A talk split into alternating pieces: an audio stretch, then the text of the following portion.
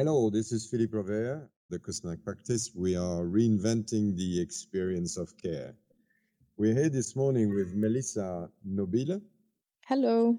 Melissa is uh, the psychologist, operations coordinator, and project manager here at the Kusnacht Practice. Uh, we will be discussing this morning the effects of gaming on mental health. Consoles with PlayStations 5 being launched and millions of people still under restrictions of movement.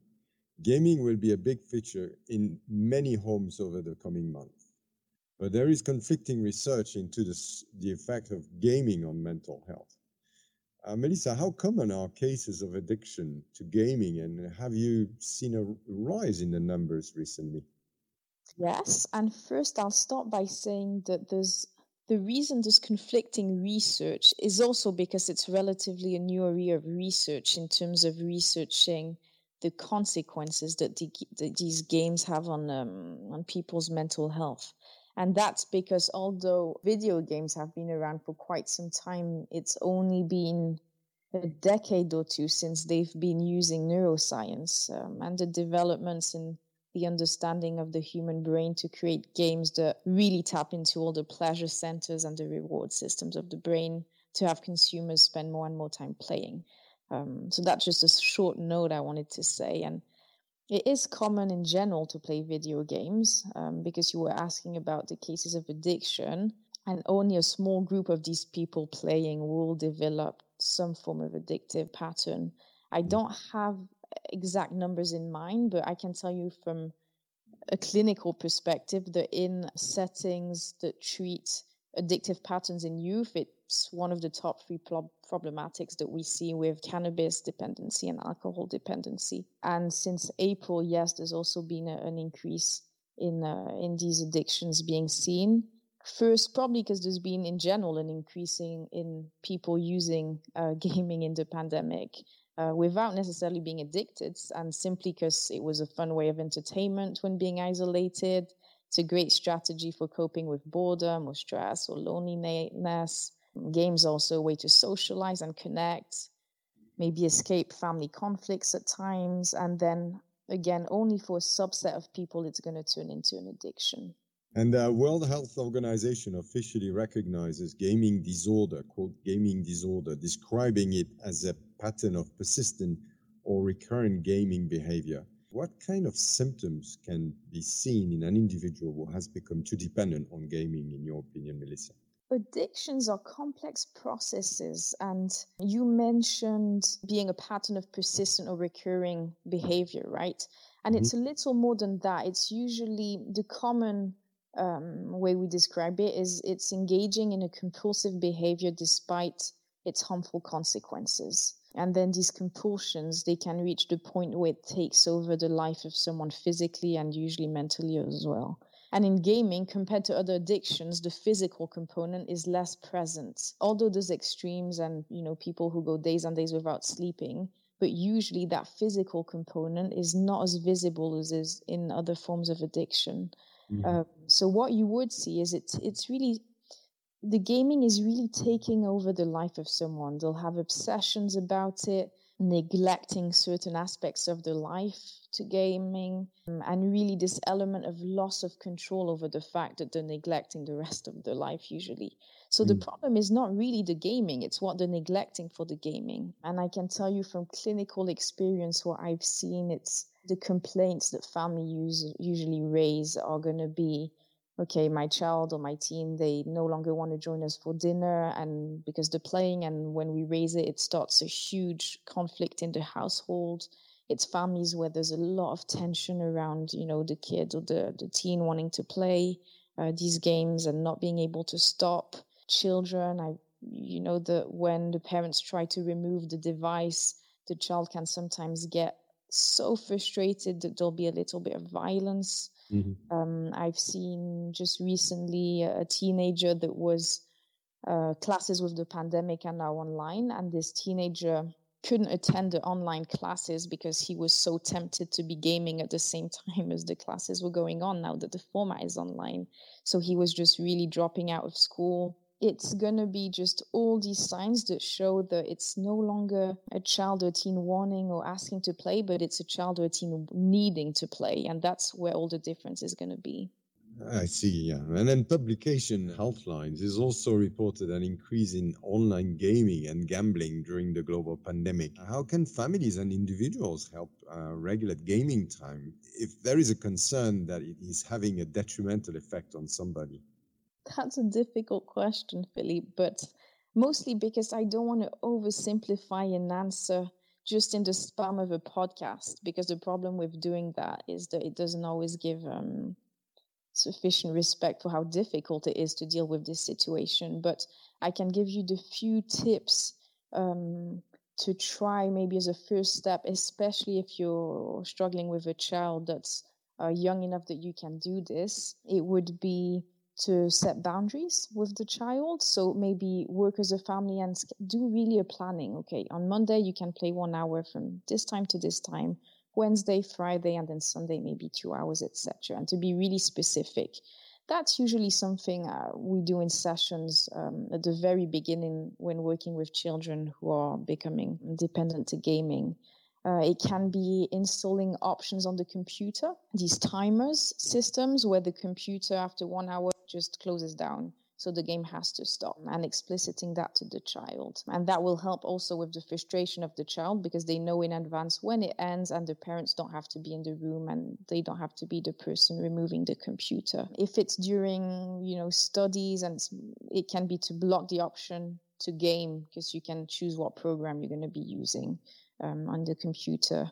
So those would be the first line interventions and the very first steps. And then if that doesn't work, definitely recommend going to, to seek professional help uh, so that we can have create a more individualized plan that works for your family. And then, but a recent uh, survey from Oxford University suggests that playing video games can be good for mental health.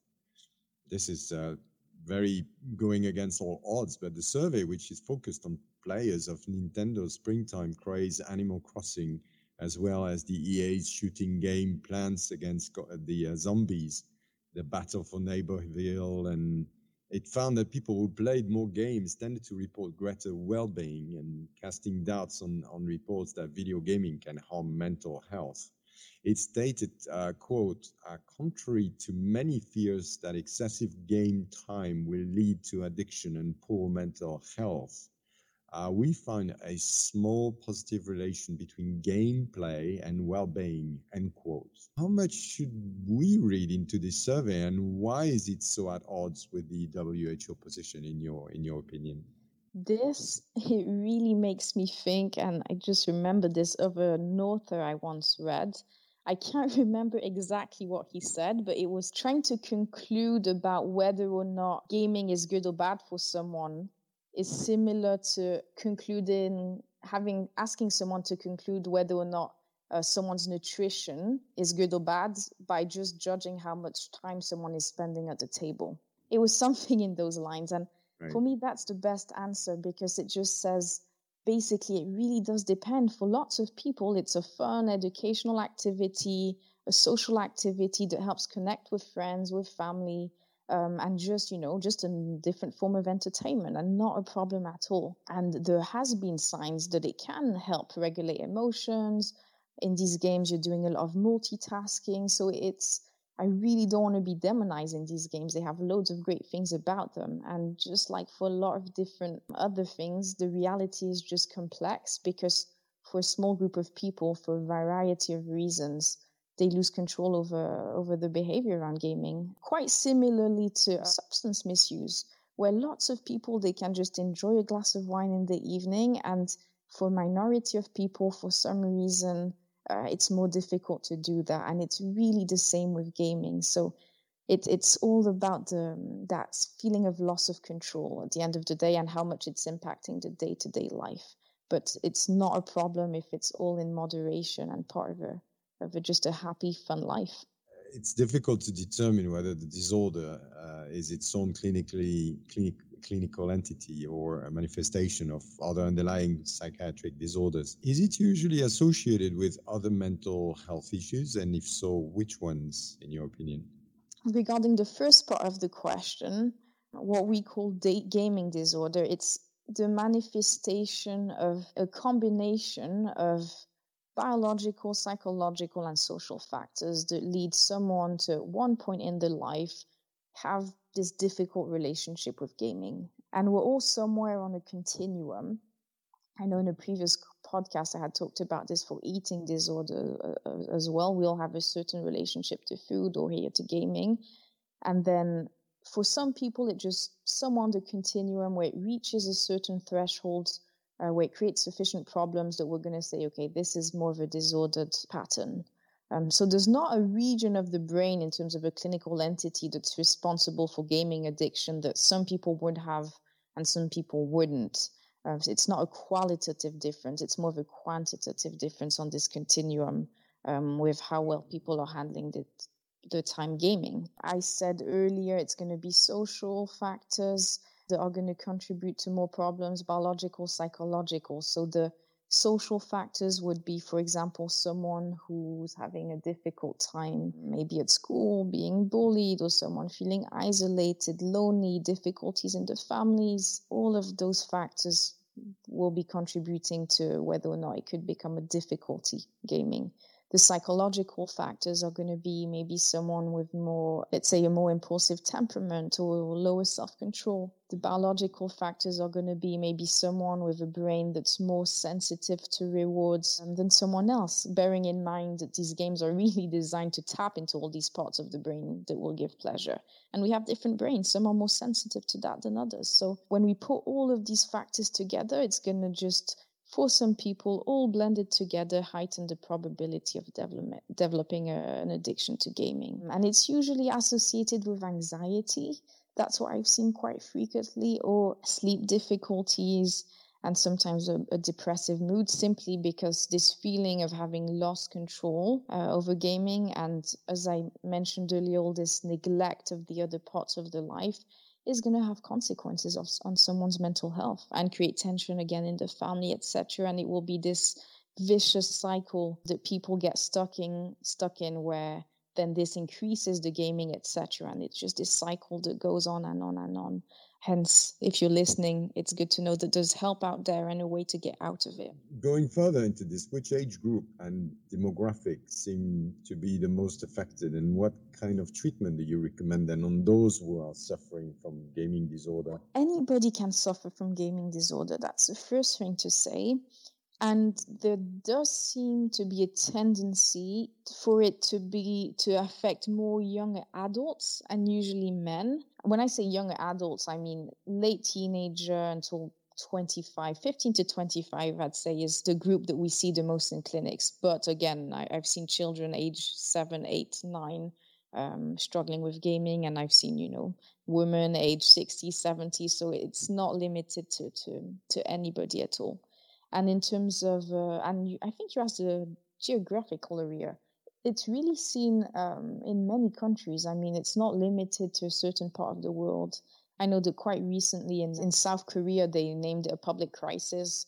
So it's really everywhere. And the treatment, I'd say, um, well, it's mostly psychotherapy that's going to be the first line treatment and intervention to help with gaming disorder. And more than the approach that the provider is using, I'd say, make sure, and I'd really encourage you to find someone um, who has experience in treating this because um, this is how we started the podcast. It's quite a recent area of research and a recent, it's been a decade or two since we've seen more and more of this in clinics. So not all professionals have the training to treat this. So ask around, see if the provider has experience um, in this before committing to a session. I think that that would be my, my best tip to give to families or individuals who are listening.